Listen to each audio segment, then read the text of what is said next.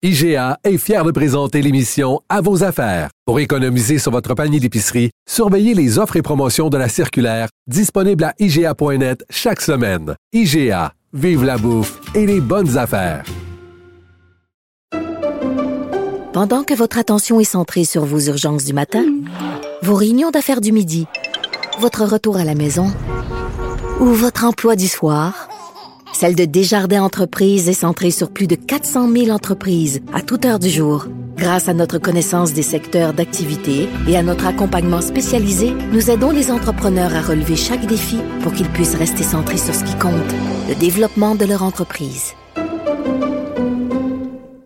Vous vous demandez si les plantes ressentent de la douleur? Ou encore, comment est-ce que les daltoniens voient le monde?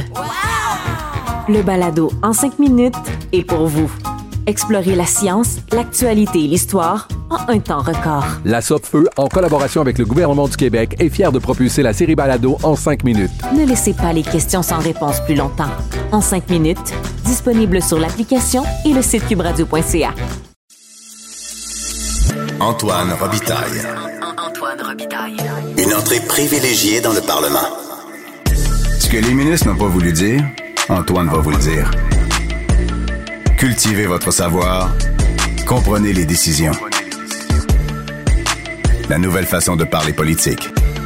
Là-haut sur la colline. Il rentre du New Hampshire où avaient lieu les primaires, euh, des primaires importantes en politique américaine. Évidemment, on en a tous entendu parler. C'est Guillaume Lavoie. Bonjour, Guillaume. Bonjour, Antoine. Content de te retrouver. Hein? On a passé tout l'automne ensemble. Je m'ennuie un petit peu. Je suis très content que tu sois là à la hausse sur la colline aujourd'hui. surtout que tu es allé, euh, justement, comme je le disais, au New Hampshire. D'abord, je veux savoir, es-tu allé en train? Parce que je connais ta passion pour les trains. Oui, alors je serais normalement allé en train, mais pour le New Hampshire, c'est pas l'idéal parce que la seule ligne qui rejoint Montréal au reste des États-Unis, euh, c'est de descendre pour aller presque jusqu'à New York, pour après ça trouver une ligne un peu perdue qui remonte au nord pour le New Hampshire. Alors le mieux c'est la voiture, mais tu sais le New Hampshire c'est pas très très loin hein. de Montréal. C'est quatre heures Concord qui est la capitale. Une bonne demi-heure de plus, c'est Manchester, qui est la plus grande ville. Puis là, tu es presque rendu dans l'écosystème euh, bostonnais. D'ailleurs, l'aéroport Manchester fait partie du Grand Boston. Là. Euh, mais c'est un coin extraordinaire. Moi, je vais là euh, depuis 2007 pour des tournées autour des primaires. Alors, il n'y a pas un pouce carré de l'État que je connais pas ou dans lequel je suis pas allé, euh, que ce soit les, les, coins les plus perdus, les centres d'achat, les centres communautaires. As-tu adopté leur devise Live free or die, Guillaume? Qui est une devise assez fantastique. Pour ah, la petite histoire, là, c'est la devise des États américains, Antoine, qui est la plus célèbre de toutes les devises. Hein. Nommez-moi-en ah une autre, hein, la preuve. Euh, C'était pas ça avant. Au Québec, dans les années 70, on est passé de la belle province à euh, je me souviens. Au New Hampshire, c'était scenic, hein, comme euh, une belle scène à voir. Et c'est en 71 que c'est en 71 que c'est devenu Live Free or Die, mais c'est la devise officielle de l'État depuis 1945. Et ah là, quelle est l'origine de espèce de choix manichéen entre la liberté et la mort? Ben, il y en a plusieurs. Dans la Révolution française, Antoine, il y avait ce slogan Vivre libre ou mourir. C'est presque textuel. Euh, il y avait dans, dans, le siège de Barcelone, puis là c'est mes racines catalanes qui parlent, il y avait vivre libre ou nous mourirons. Puis sinon, euh, aux États-Unis, pendant la Révolution américaine, ben, c'est Patrick Henry qui disait Give me liberty or give me death. Puis là, personne n'est vraiment sûr de ça vient d'où. C'est probablement un général, un peu l'enfant chéri de l'État du New Hampshire, un général très important pendant la guerre euh, de la Révolution, la guerre d'indépendance, qui, dans un toast, avait écrit Live Free or Die, qui s'était inspiré des choses dont on vient de parler. Probablement le plus, euh, le plus proche, c'était la Révolution française, parce que là, on est, euh, c'est un anniversaire, on est en 1803, je pense. Mm-hmm. Alors, et ils, l'ont, ils en ont fait vraiment la devise. Alors vraiment, l'idée de la liberté au New Hampshire, c'est très fort. D'ailleurs, oui. c'est quoi la TVQ au New Hampshire? C'est zéro. Ah c'est quoi hein? l'impôt sur le revenu au New Hampshire? C'est zéro. Alors, beaucoup ah de gens qui sont ce qu'on appelle des fixed income, hein, des gens qui, euh, par exemple des retraités, déménagent au New Hampshire parce que si tu peux pas gagner plus, ben, tu peux couper dans tes dépenses, puis pas payer d'impôts ou de taxes. Bien sûr. Puis tu peux faire de la moto sans casque. Voilà, alors hein? de tout là, moi j'étais plus sur l'impôt, les taxes, mais oui, il y a ça aussi. je trouvais que c'était oui parce que c'est pas le cas dans tous dans tous les États américains. Mais euh, le, New Hampshire donc se caractérise par euh, son amour de la liberté, mais aussi par le fait que c'est une sorte de plaque tournante politique. C'est pour ça que toi tu y vas, puis ça te permet de faire des rencontres toujours intéressantes. Oui, parce que d'abord, c'est la première primaire depuis euh, les années 20, les années 30. Et le fait que ce soit un petit État, donc les dépenses pour y faire campagne sont un peu moindres, ce qui donne un peu plus la chance à tout le monde. Donc même un candidat qui n'a pas avec lui tout le parti, l'establishment, euh, les grands médias et autres, c'était plus vrai avant, euh, ben là a une chance au New Hampshire. Et les gens, les gens donnent vraiment une chance à tout le monde. Moi, je mhm. connais un paquet de gens au New Hampshire qui font comme un devoir d'aller entendre tous les candidats, des plus importants aux plus inconnus, puis de se faire une vraie opinion. Puis là, les, candidats, ils n'ont pas juste le luxe de faire des grands discours dans des trucs hyper aseptisés. Là. C'est, exemple, dans telle rue, dans tel quartier, ça se passe chez Antoine. Alors tu y vas, puis Antoine invite ses voisins, puis tu leur parles. C'est vraiment là personne à personne. Ça se perd un peu plus maintenant avec les médias sociaux, les médias de masse. Euh, l'argent en politique, mais ça reste, si c'est encore vrai un peu, c'est vrai au New Hampshire. Et moi, ça m'est déjà arrivé de me pointer à des rassemblements de candidats dont la campagne va pas très bien et mmh. d'être la seule personne qui est là avec deux, trois citoyens, puis le staff du gouverneur ou du sénateur ou de l'ambassadeur. Alors, ça permet de leur parler, puis à un moment donné, d'avoir une véritable relation. Alors, c'est un endroit fascinant, magnifique aussi. Euh, puis mmh. si on aime la politique, puis d'être capable de voir par-dessus les filtres des médias, c'est l'endroit idéal. Je te partage une anecdote, Antoine, c'est Ron DeSantis. Hein, celui oui, tu l'as vu, tu, l'as aperçu là-bas. Euh, oui, puis aperçu de, pas, un, de, oui, un de ses discours. Hein. De pas très loin, euh, il faisait un événement dans une pièce, dans une, espèce de salle d'hôtel minuscule, là, à peu mhm. près grande comme mon salon, un peu plus. On était, pour être généreux, 50. Puis toutes les caméras étaient là, mais il y avait à peu près 50 personnes. C'est pas beaucoup, ça. Et là, il est au milieu, puis il parle. Puis j'avais un collègue qui était avec moi. à la fin, ça a duré une heure. Je regarde mon collègue, puis j'écoute. C'est pas personnel, là, je suis pas insulté, mais il m'a pas regardé une fois. On est 50, là. Puis lui, il je, sais pas qui a dit cette semaine, j'ai entendu qu'il y avait comme le charisme d'une thermopompe. Euh. T'as une poignée de porte, oui. Et là, mon, mon ami me dit la même chose. Il regardait dans le vide. Comme s'il voulait pas entrer en connexion avec personne. Puis là, tu sais, on peut faire mieux, là. Antoine, moi, j'ai rencontré Bill Clinton. Alors, il m'a mhm. serré la main, il m'a posé la question, euh, bonjour, j'ai donné mon nom, puis que je venais de Chicoutimi. Ça a dû durer peut-être deux secondes. Mais dans ces deux secondes-là, je suis sûr que, ou j'avais l'impression que j'étais la personne la plus intéressante au monde dans sa vie. Alors, il y a des gens qui ont cette facilité à établir une connexion, et il y a des gens qui l'ont pas du tout. Ron mm-hmm. DeSantis, plus il rencontrait des gens, plus les gens disaient, ouais, mais il fait presque robotique là, dans sa capacité d'entrer en relation. Alors, il est plus dans la course. Et là, dans la course républicaine, évidemment, le New Hampshire, ça a marqué euh, une victoire incroyable de Donald Trump. Es-tu allé à un des euh, nombreux événements Trump euh, là-bas? Oui, et c'était la première fois, moi, que j'allais, euh, j'avais vu euh, ses discours à la télévision ou sur Internet là, des centaines de fois. Mm-hmm. Là, je me dis, je vais aller à un rassemblement de Donald Trump, puis c'est impressionnant. Là. Moi, c'était un samedi soir. Il venait de faire un très gros rassemblement la veille. Et il en faisait un très gros le lendemain. C'est comme si, ah, je sais pas moi, Madonna fait trois spectacles en trois soirs. Là. Tu dis, il n'y a pas assez de monde pour animer tout ça. Là. On est à Manchester un samedi soir, soir de série éliminatoire au football. Je ah me dis, il n'y aura pas un chat. C'est le plus gros aréna de l'État. Et il y avait, quand moi je suis arrivé pour faire C'est dans quelle ville déjà? Manchester, donc ah, c'est dans Manchester, ok, ok. C'est pas la capitale, c'est la plus grosse ville. Oui, oui. Et là, j'arrive pour faire la file, je vois l'aréna, puis là, je dois marcher pour être jusqu'au bout de la file. Fais un premier pâté de maison, passe une lumière, un autre pâté de maison, encore. On était à peu près à un kilomètre de l'entrée, là. Et derrière moi, ça continuait, là. Et là, il fait moins 15 au thermomètre. Puis là, on est en Nouvelle-Angleterre, il fait l'humidité de 3000% Il y a un vent. Il doit faire à peu près moins 25 ressenti. Je fais la file pendant une heure. Là. Il y a des, moi, j'étais habillé comme un ours. Il y a des gens qui étaient habillés comme des ados. Et quand ça a été le moment que moi j'ai dû entrer, une heure plus tard, là, à me geler dehors, la file était encore plus longue. Et là, il faut passer la sécurité, un peu comme l'aéroport. Ben oui. Et j'avais de la misère à parler aux agents de sécurité. tu dois payer pour y aller? As-tu dû payer? Non, c'était gratuit. Euh, puis pas que parce que j'y allais comme représentant des médias. C'était gratuit pour tout le monde. C'est un, un show. Ah c'est hein? véritablement... Pensez à des gens qui font la file pour aller voir un show rock. Vous avez à peu près l'idée de ce que c'est. Aïe, aïe, aïe. Et, là, là-dedans, c'est véritablement là de l'ordre d'un rassemblement de la colère.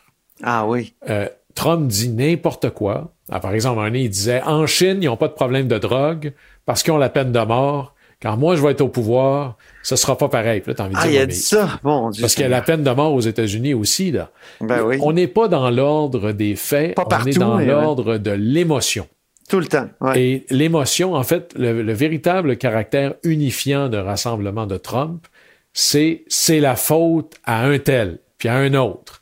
Puis les lignes qui marchent le mieux, puis elles marchent là.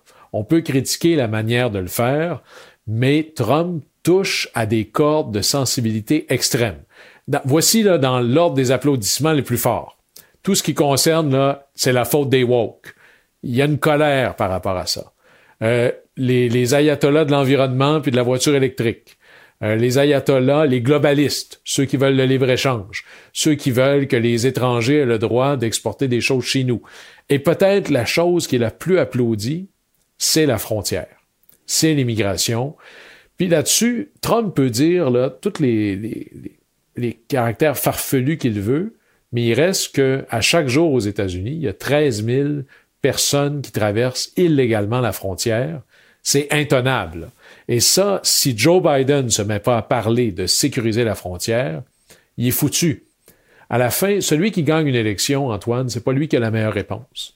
C'est la personne qui répond à la question qui intéresse les gens. C'est ça. Puis l'immigration, c'est en haut de la liste.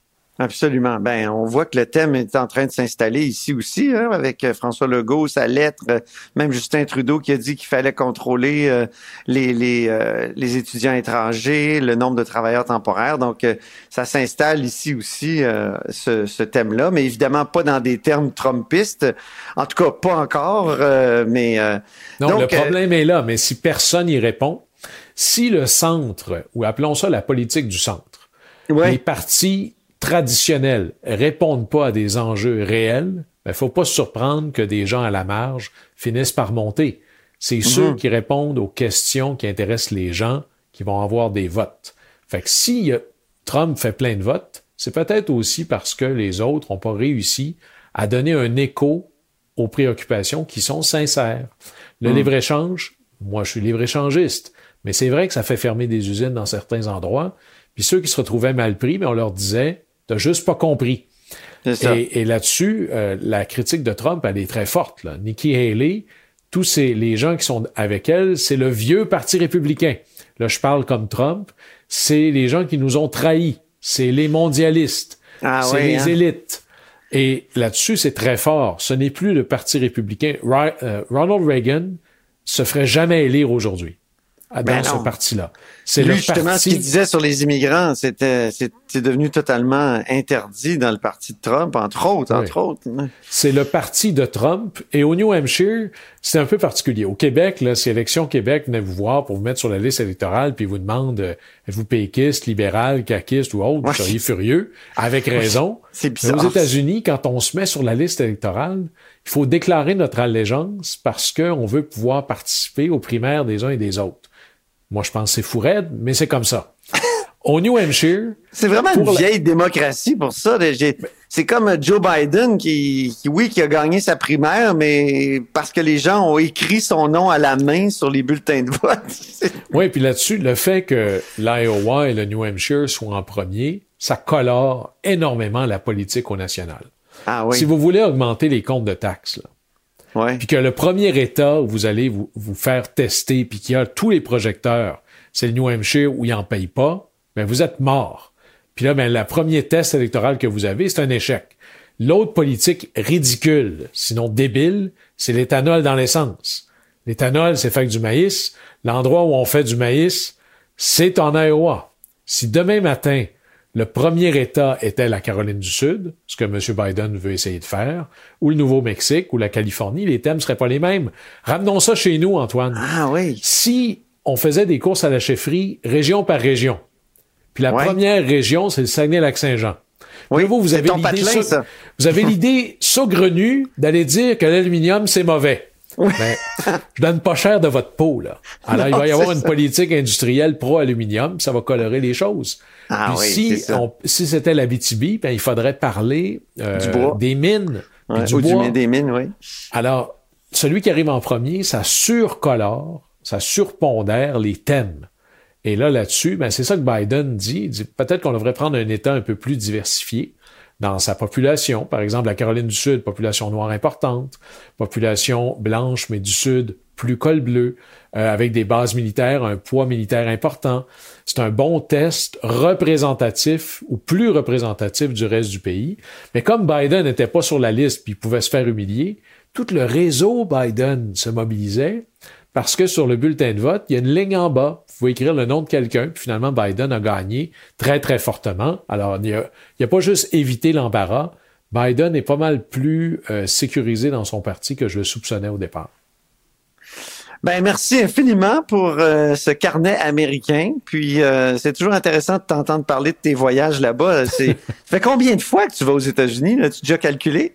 Non, j'ai pas calculé, mais il y a 50 États, là. Je, je sais pas, je suis allé combien de fois, puis là, tous les voyages sont pas égaux entre eux, là. Ouais. Euh, aller au New Hampshire, puis se geler, à pu sentir les doigts, puis les, le nez, ça laisse des traces plus importantes que de juste passer là, à l'aéroport en, en partage. Mais le New Hampshire, euh, le Colorado, euh, la Géorgie, l'Alabama ont pour moi été les, les plus marquants. Puis l'Oregon, ah dans le fond, quelque part, les États-Unis, c'est pas un pays, c'est un continent. C'est ça. Et il y a personne qui peut dire qui comprend les États-Unis, pas plus qui comprend le Canada, s'il n'y a pas vraiment passé du temps dans chaque pied carré de la pièce. Alors, ça fait euh, quelque chose d'assez vaste à découvrir, donc encore plus intéressant. Merci encore une fois, Guillaume, puis au plaisir de te retrouver à la hausse sur la colline. Au plaisir. Salut. IGA est fier de présenter l'émission À vos affaires. Pour économiser sur votre panier d'épicerie, surveillez les offres et promotions de la circulaire disponible à IGA.net chaque semaine. IGA, vive la bouffe et les bonnes affaires.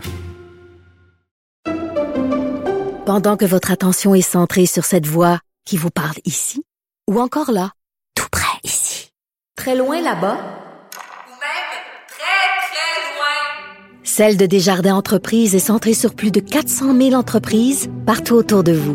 Depuis plus de 120 ans, nos équipes dédiées accompagnent les entrepreneurs d'ici à chaque étape pour qu'ils puissent rester centrés sur ce qui compte, la croissance de leur entreprise. Vous vous demandez si les plantes ressentent de la douleur? Ou encore, comment est-ce que les daltoniens voient le monde? Le balado en cinq minutes est pour vous. Explorez la science, l'actualité et l'histoire en un temps record. La Feu, en collaboration avec le gouvernement du Québec, est fière de propulser la série Balado en cinq minutes. Ne laissez pas les questions sans réponse plus longtemps. En cinq minutes, disponible sur l'application et le site cubradio.ca. Antoine Robitaille. Il décortique les grands discours pour nous faire comprendre les politiques. Là-haut sur la colline. Alors, j'ai toujours rêvé de faire ça, réunir toute l'équipe politique du journal. il manque malheureusement le chef Réminado, mais il viendra, c'est sûr, parce qu'il y a de la place sur la nouvelle plateforme qu'on utilise. on va parler des caucus avec euh, l'équipe politique. C'est mes amis correspondants et correspondantes euh, parlementaires à l'Assemblée nationale pour le Journal de Québec et le Journal de Montréal. Il y a Geneviève Lajoie, bonjour.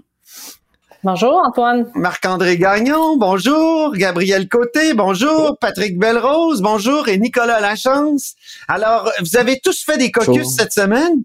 On va commencer par euh, Nicolas Lachance, qui était, en fait, c'est la semaine passée dans ton cas. C'est pour ça qu'on commence par toi.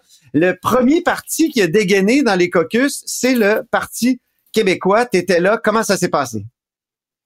Le Parti québécois qui a profité du vide. C'était le seul parti la semaine dernière. Euh, à faire son caucus. Donc, l'attention médiatique était totale, si bien qu'on a même pensé que la CAQ paniquait à un certain moment euh, parce qu'il y a eu des lettres qui ont été envoyées sur l'immigration euh, par la CAQ euh, à Ottawa. Et c'est, on aurait dit que c'était en réponse à ce que le Parti québécois est en train de faire au lac Saint-Jean à Alma où ils se sont réunis. Clairement, le Parti québécois a le vent dans les voiles à Alma. J'ai couvert la campagne électorale là-bas euh, du Parti québécois et jamais, durant toute la dernière campagne électorale, il y avait eu autant de monde dans des rassemblements militants. Donc, le ah premier soir, il y a eu un rassemblement militant à Alma. La salle était comble, c'était le délire. Euh, ah pendant la campagne électorale, on pouvait entendre voler les mouches. J'étais avec toi, je me souviens. On a, tu te souviens, on est allé dans un restaurant à un moment donné, il y avait comme huit personnes, là, ça faisait pitié. Environ, c'est ça. Mais là, c'était plein à craquer. On sent que le le PQ veut reconquérir le Saguenay-Lac-Saint-Jean, le cœur des Saguenayens et des, des gens du Lac-Saint-Jean, euh, des régions, hein, parce qu'ils ont déjà annoncé où sera leur prochain caucus, ça sera en Abitibi-Témiscamingue. Euh, mais bref, ils ont lancé le bal, profité du vide et profiter du... C'est eux qui ont lancé le sujet qui est sur toutes les lèvres depuis deux semaines, le sujet des seuils d'immigration, hmm. l'immigration temporaire. Donc, le Parti québécois qui s'est positionné en disant, en, voulant mettre de la pression sur le parti euh, de François Legault, sur la CAC, en lui disant qu'il devait agir, se servir de ses leviers. Lui qui avait même lancé l'idée en campagne électorale, qui était prêt à aller jusqu'à un référendum hmm. sur la question euh, des pouvoirs en immigration. Donc, il a lancé un défi au premier ministre en disant, ben vous voyez, vous n'êtes pas capable d'aller chercher ce que vous voulez. Le gouvernement de Justin Trudeau au fédéral euh, abuse euh, fait rentrer à la tonne alors qu'on n'est pas prêt à les accueillir, qu'on n'a pas assez de logements. Donc, on a martelé l'argument de l'habitation qui est aussi au cœur des sujets euh, d'actualité. Donc, clairement, le Parti québécois a réussi à, se positionner fortement euh, et à lancer un peu les idées qui allaient être sur le terrain pour commencer la prochaine session parlementaire qui commence la semaine prochaine.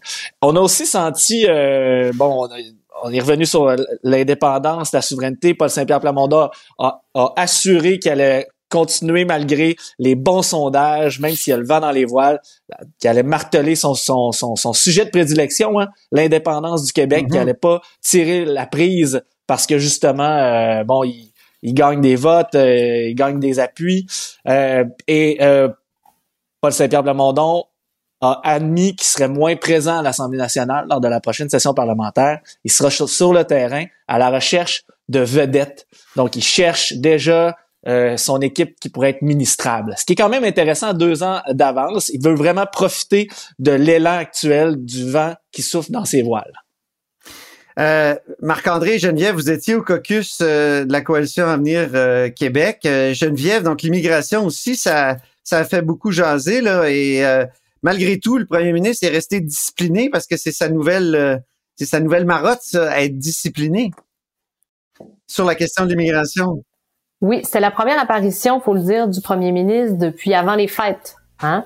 Donc, euh, ça fait très longtemps. Puis, on l'a senti quand même, il s'est très peu adressé à nous, là, juste à la fin. On l'a senti très nerveux, même dans le point de presse euh, qui a clos comme le, caucus. Là, on l'a senti nerveux. Euh, il avait peur de faire une erreur. Hein? Puis, de toute façon, les, les, euh, les les, les, officines, dans les officines CACIS, on avait mis dès le début de la semaine, là, le mot d'ordre avait été donné. Euh, dans plusieurs médias, là, on avait publié euh, ce que les apparatchiks CACIS le souhaitaient, c'est-à-dire le mot discipline pour la semaine et aussi que euh, de rassurer un petit peu aussi les ministres à l'effet qu'il n'y aurait pas de remaniement ministériel d'ici juin, mais qui sont tout de même sous la loupe. Là, hein. le, le, ministre, le, premier ministre les a à l'œil, euh, et puis on s'attend à ce qu'il performe. Euh, ça, donc, euh, ça mettait la table pour le caucus. Euh, qui ça mettait la table, mais moi, je trouve ça bizarre, un peu un parti qui nous dit, au fond, qui fait de la stratégie ouverte. Hein? Il nous dit qu'il faut être discipliné, euh, on va revenir au jeu de base. Ça, est-ce que est-ce que c'est une bonne idée, euh, Marc-André, euh, tu de, de, de, faire de la stratégie ouverte? Parce qu'après ça, nous, on va dire, ben là, les distractions, c'est quoi? la discipline, est-ce que vous êtes vraiment discipliné? Alors, on n'est pas dans le dans le fond, on est dans la forme totalement.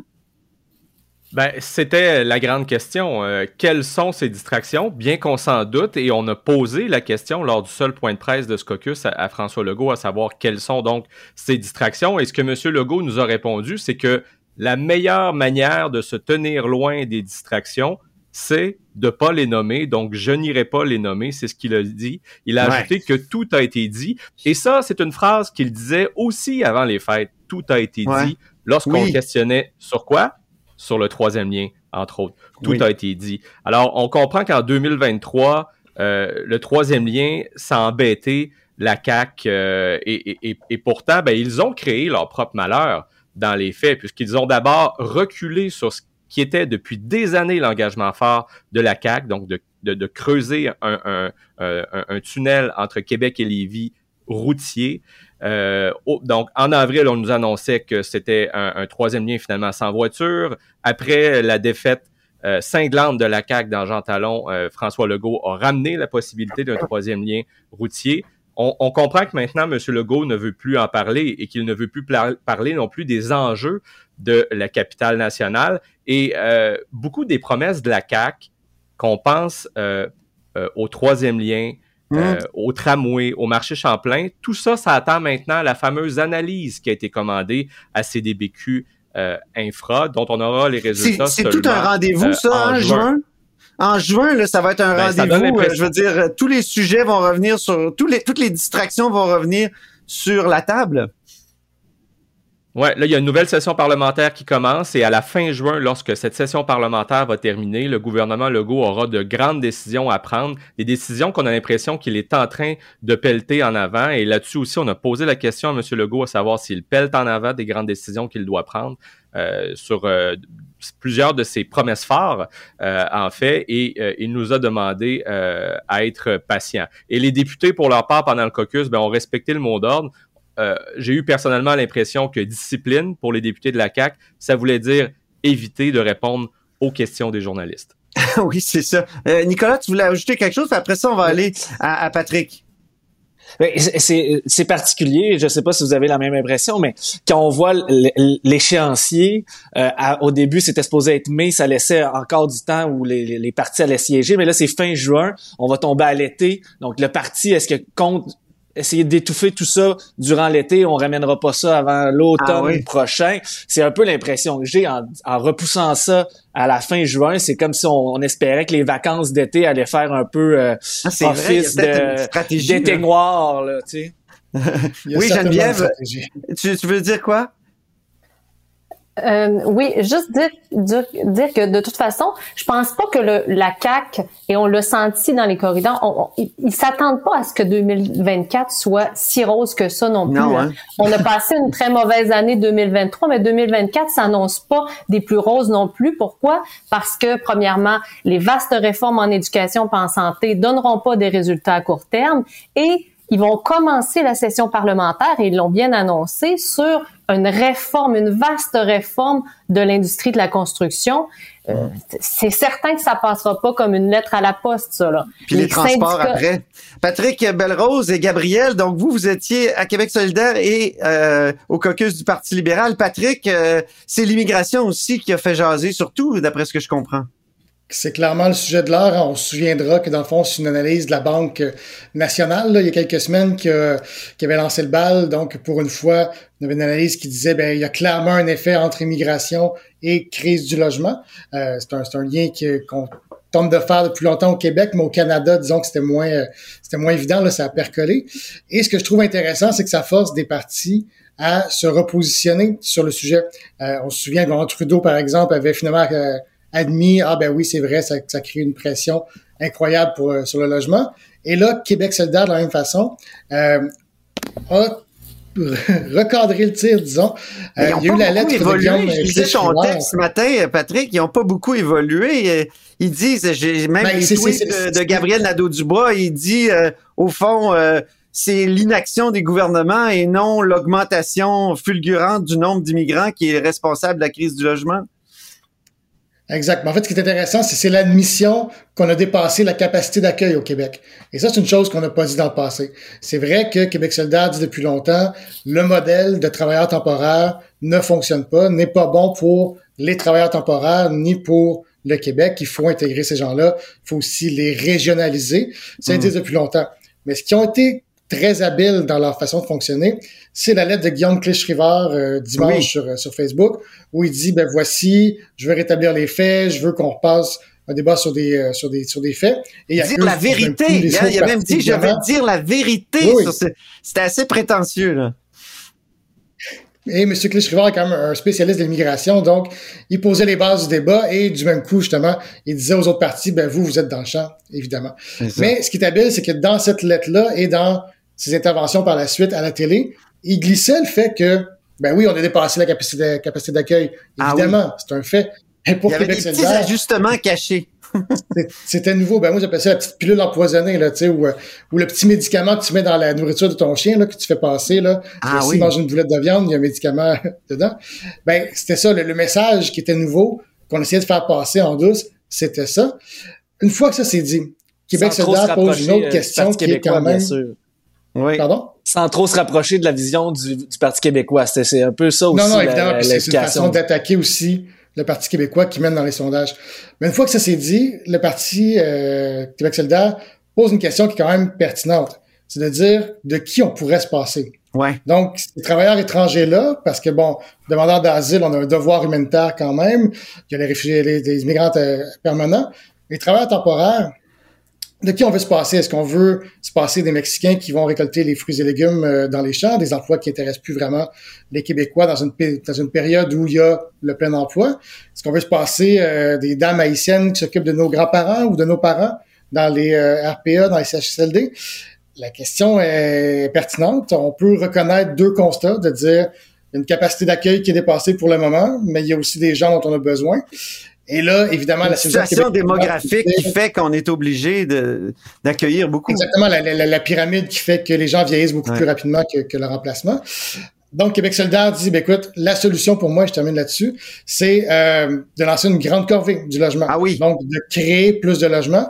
Juste pour euh, finir rapidement, ah, dans les années 80, on a lancé une grande corvée de l'habitation. À l'époque, on se souvient, les taux d'intérêt étaient à, 20 Donc, on a dit, on va créer de l'habitation pour la, classe moyenne oui. avec des taux préférentiels. Québec solidaire, eux autres, ils veulent faire quelque chose de similaire, mais pour le logement abordable, évidemment, ils restent un petit peu euh, dans leur tal habituel. Ils piquent, ils piquent des idées au vieux PQ. oui, tout à fait. au vieux Parti québécois. Gabriel, on t'a pas encore entendu. On a l'impression que les libéraux euh, dansaient euh, difficilement, euh, comment dire, pas sur le même pied, toujours sur la question de l'immigration aussi. Les libéraux ont eux aussi, comme tu dis, dansé sur, sur, un pied, peut-être sur une cheville foulée. oui, oui, c'est mon cas. Ah, oui, c'est vrai. À propos d'immigration, ils ont, comme, comme Québec solidaire, ils ont fait un, ils ont admis, un peu contrairement à, leur discours habituel que l'immigration met de la pression sur euh, le logement, que l'immigration met de la pression sur les services publics. Mais en même temps, ils ont continué de dire qu'il faut garder euh, le robinet ouvert, puis qu'il faut continuer à accueillir euh, autant, autant d'immigrants, même pendant qu'on fait une planification plus ordonnée de l'immigration qui, selon eux, n'a pas été faite par le gouvernement, puisqu'il nous a menés dans, dans la, la, situation actuelle qui est problématique.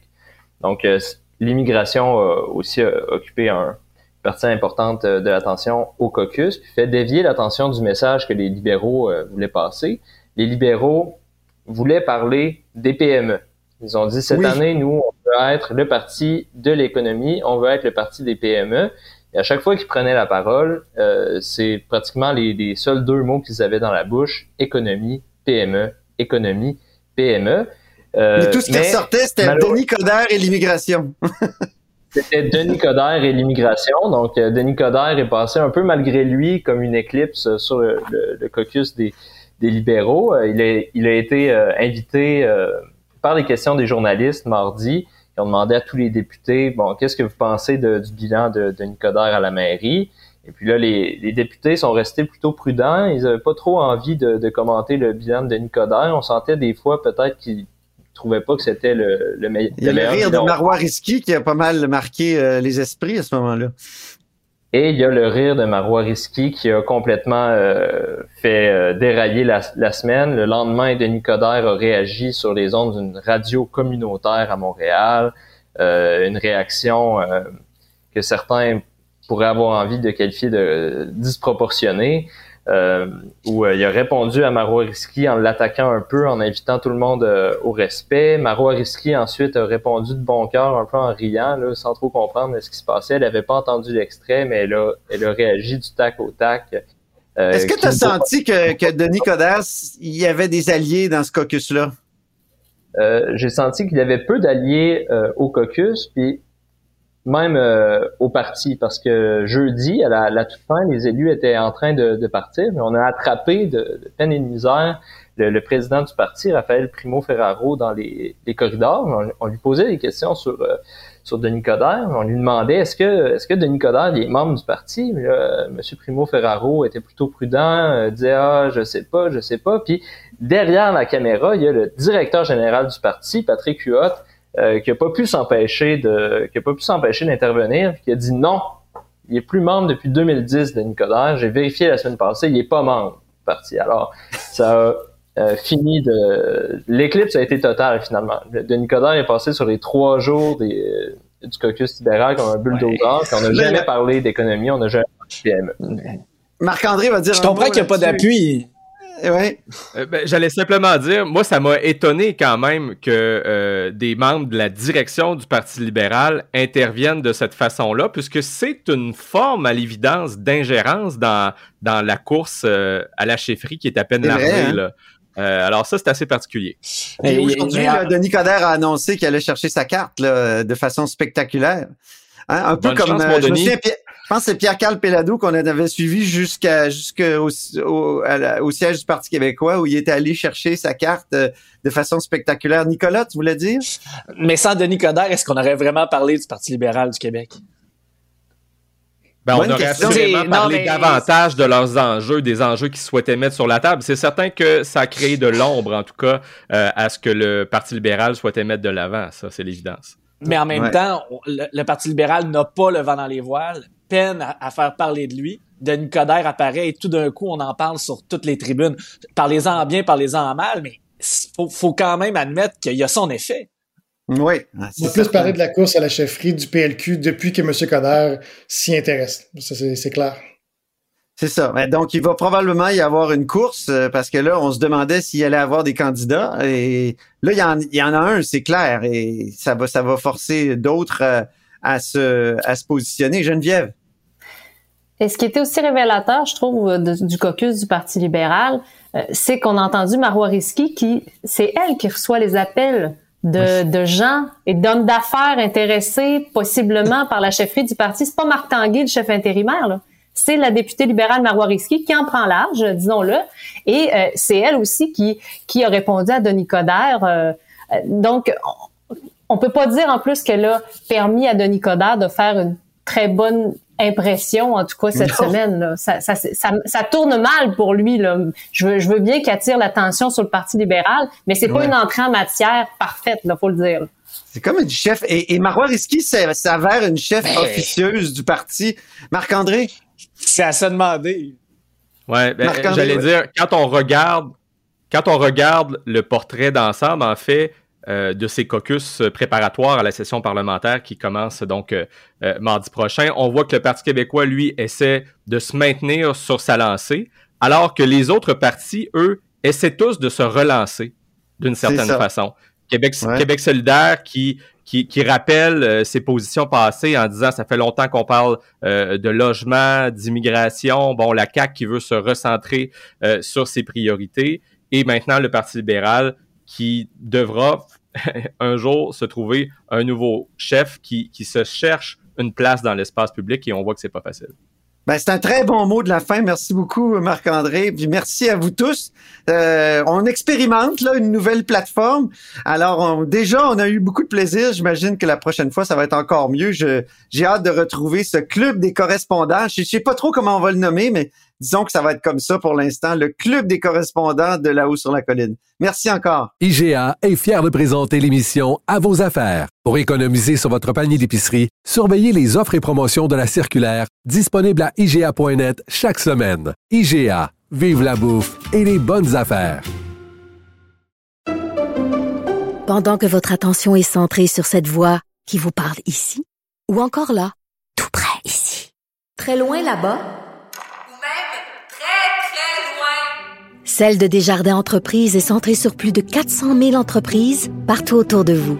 Depuis plus de 120 ans, nos équipes dédiées accompagnent les entrepreneurs d'ici à chaque étape pour qu'ils puissent rester centrés sur ce qui compte, la croissance de leur entreprise. Vous vous demandez si les plantes ressentent de la douleur? Ou encore, comment est-ce que les daltoniens voient le monde? Le balado en 5 minutes est pour vous. Explorez la science, l'actualité et l'histoire en un temps record. La Feu, en collaboration avec le gouvernement du Québec, est fière de propulser la série Balado en cinq minutes. Ne laissez pas les questions sans réponse plus longtemps. En cinq minutes, disponible sur l'application et le site cubradio.ca. On dit souvent que les murs ont des oreilles. Là-haut sur la colline.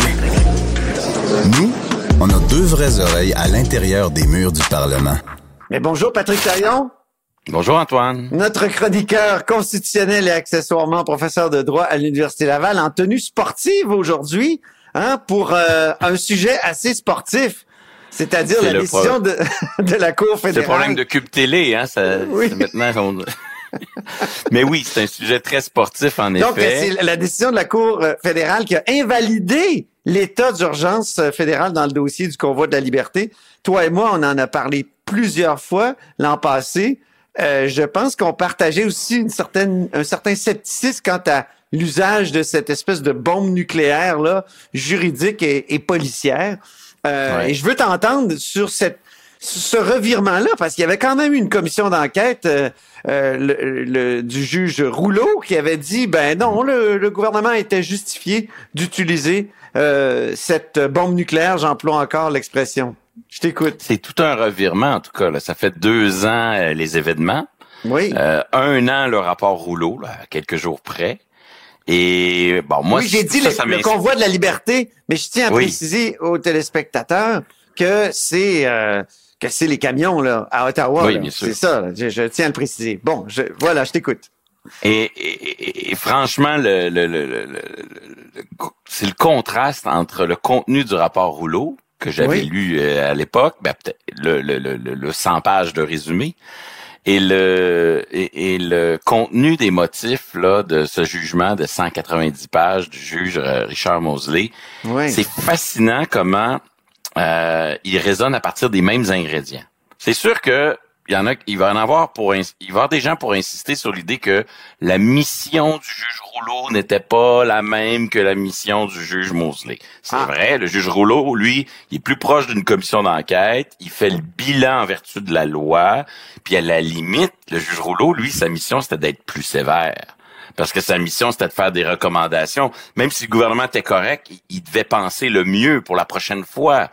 Donc, sa liberté d'aller, sa marge de manœuvre pour aller très loin dans sa réflexion, euh, à mon avis, elle était plus grande. Alors que le juge Mosley, lui, il incarne le pouvoir judiciaire qui doit ouais. faire preuve de retenue face à un pouvoir politique là, qui est sur des questions de sécurité, qui est sur qui est en temps de crise. Puis c'est un peu l'inverse qui s'est passé. C'est le juge Rouleau qui fait preuve de retenue, puis c'est le juge Mosley qui dit. Euh... C'est le monde à l'envers, comme dirait, comme disait Stéphane Bureau à la télé il y a quelques années.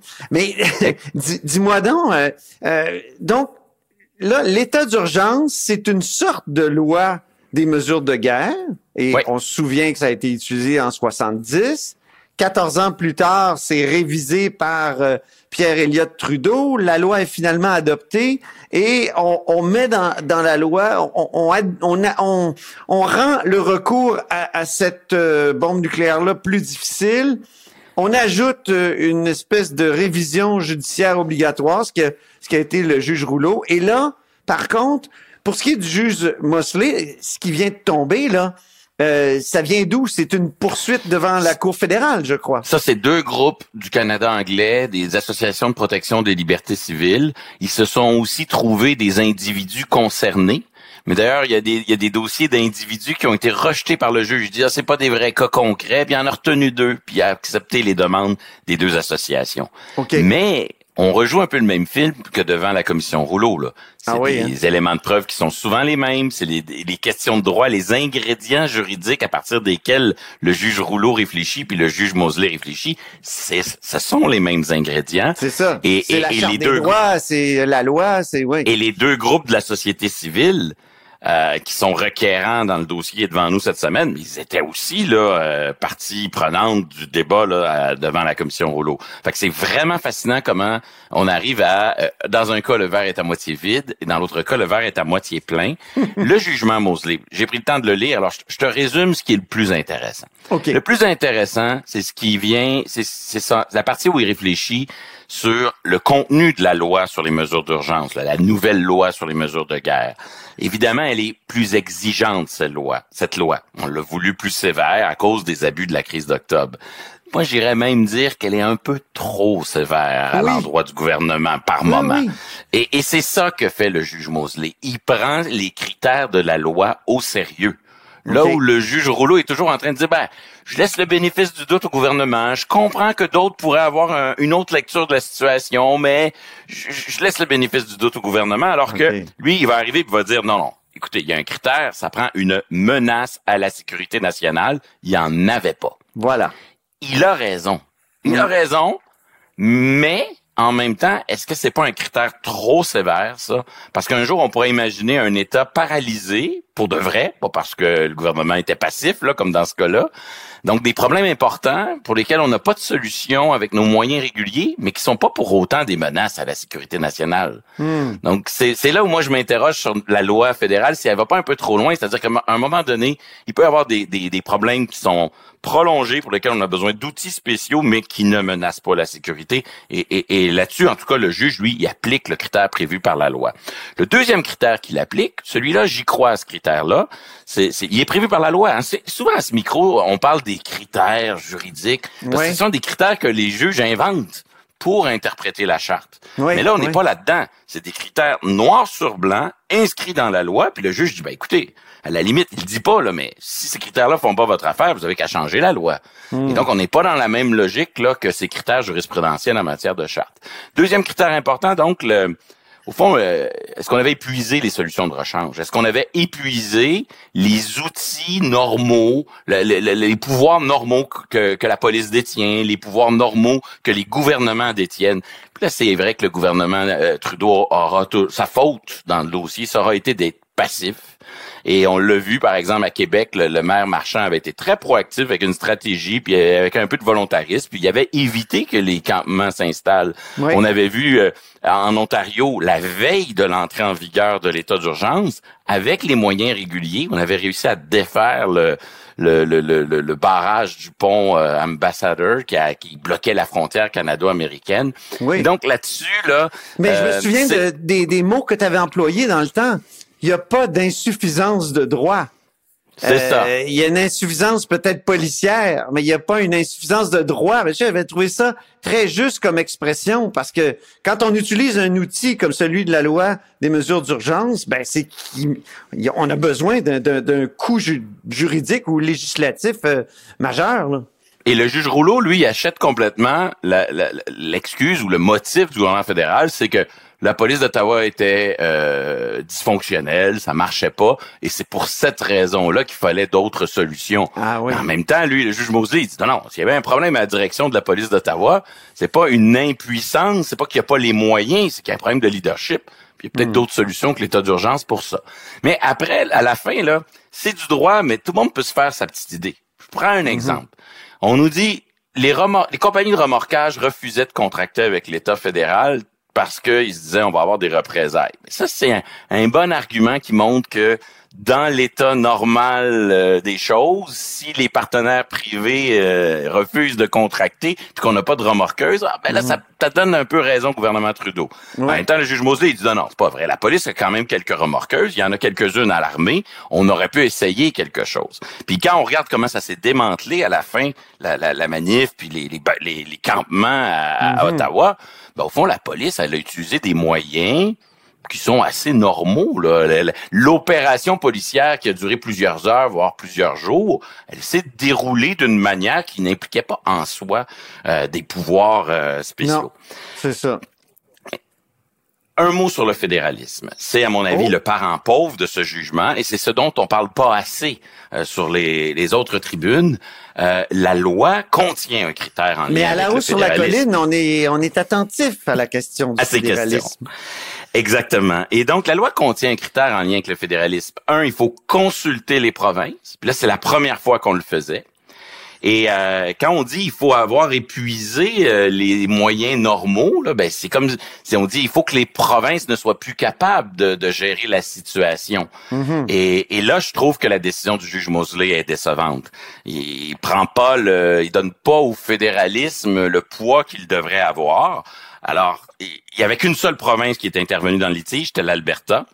Et là, il faudra se demander, le dossier s'en va en appel, est-ce que le gouvernement du Québec va aller défendre les intérêts du Québec devant la Cour d'appel, euh, Cour fédérale d'appel? Ah, ben Moi, je crois qu'on devrait le faire, parce que là, on a un précédent qui dit euh, tenir une réunion téléphonique avec les provinces dans laquelle un grand nombre de provinces s'opposent à l'état d'urgence, c'est suffisant pour s'acquitter du devoir prévu par la loi. Oui, Donc, oui. consulter, on voit que selon le juge Mosley, consulter, là, c'est obligation assez minimale. Et je pense que c'est important que le Québec ait, expliqué que non, non, consulter les provinces, faut que ça soit un peu plus que ça. Mhm. Le beau côté du juge, du raisonnement du juge Mosley sur le plan du fédéralisme, c'est qu'il accrédite beaucoup la thèse euh, que si l'état d'urgence n'est pas nécessaire dans toutes les provinces, alors il faut réduire son application territoriale.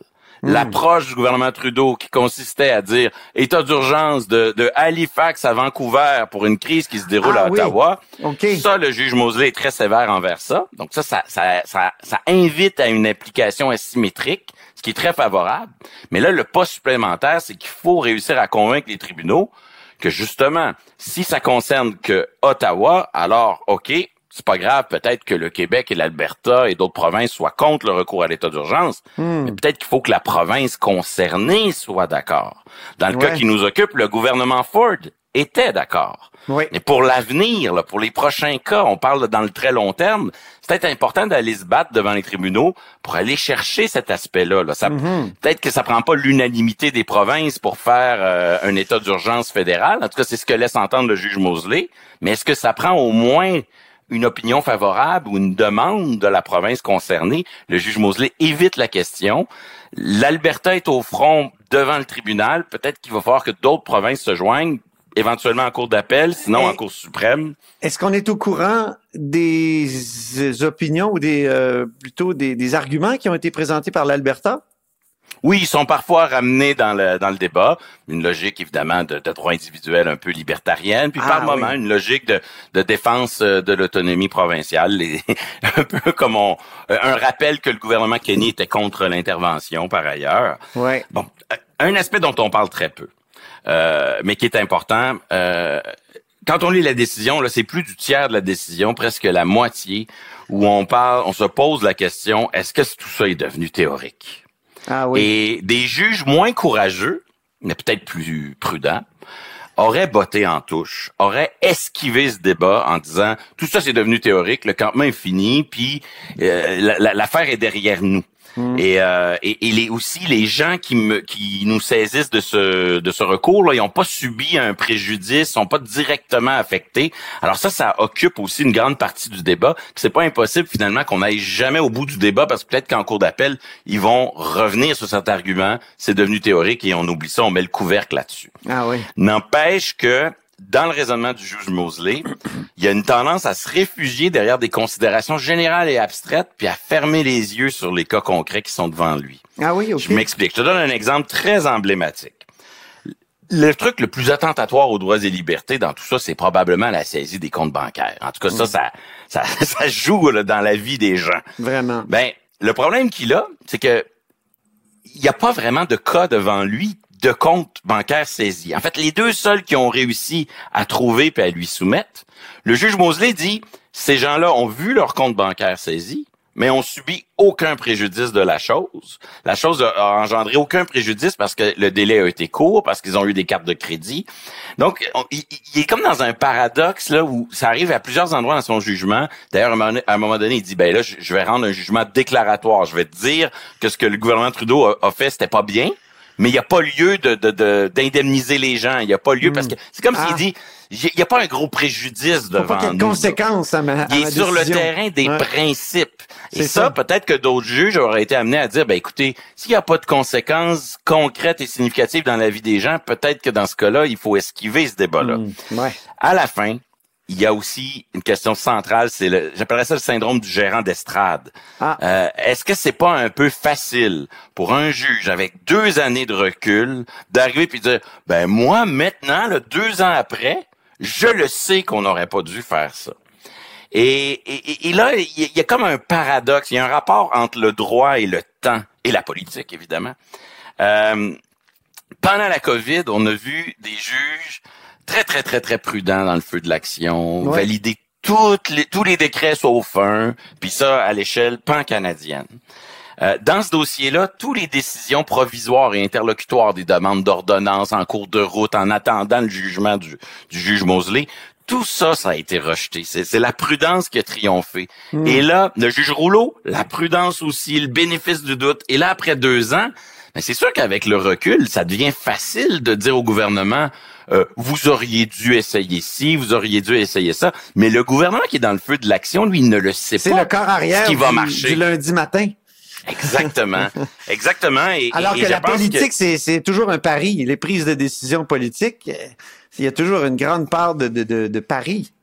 Oui, et son analyse là de, de de, la justification de l'action gouvernementale est très, très courte. Euh, il se met très vite dans la situation le gouvernement aurait pu faire mieux. D'ailleurs, c'est pour ça que moi, j'aime mieux son analyse du non-respect de la loi que mhm. son analyse sous les chartes. Je trouve que son analyse sur les chartes joue beaucoup au gérant d'estrade. Et à la fin, il y a une conclusion très divertissante, Antoine.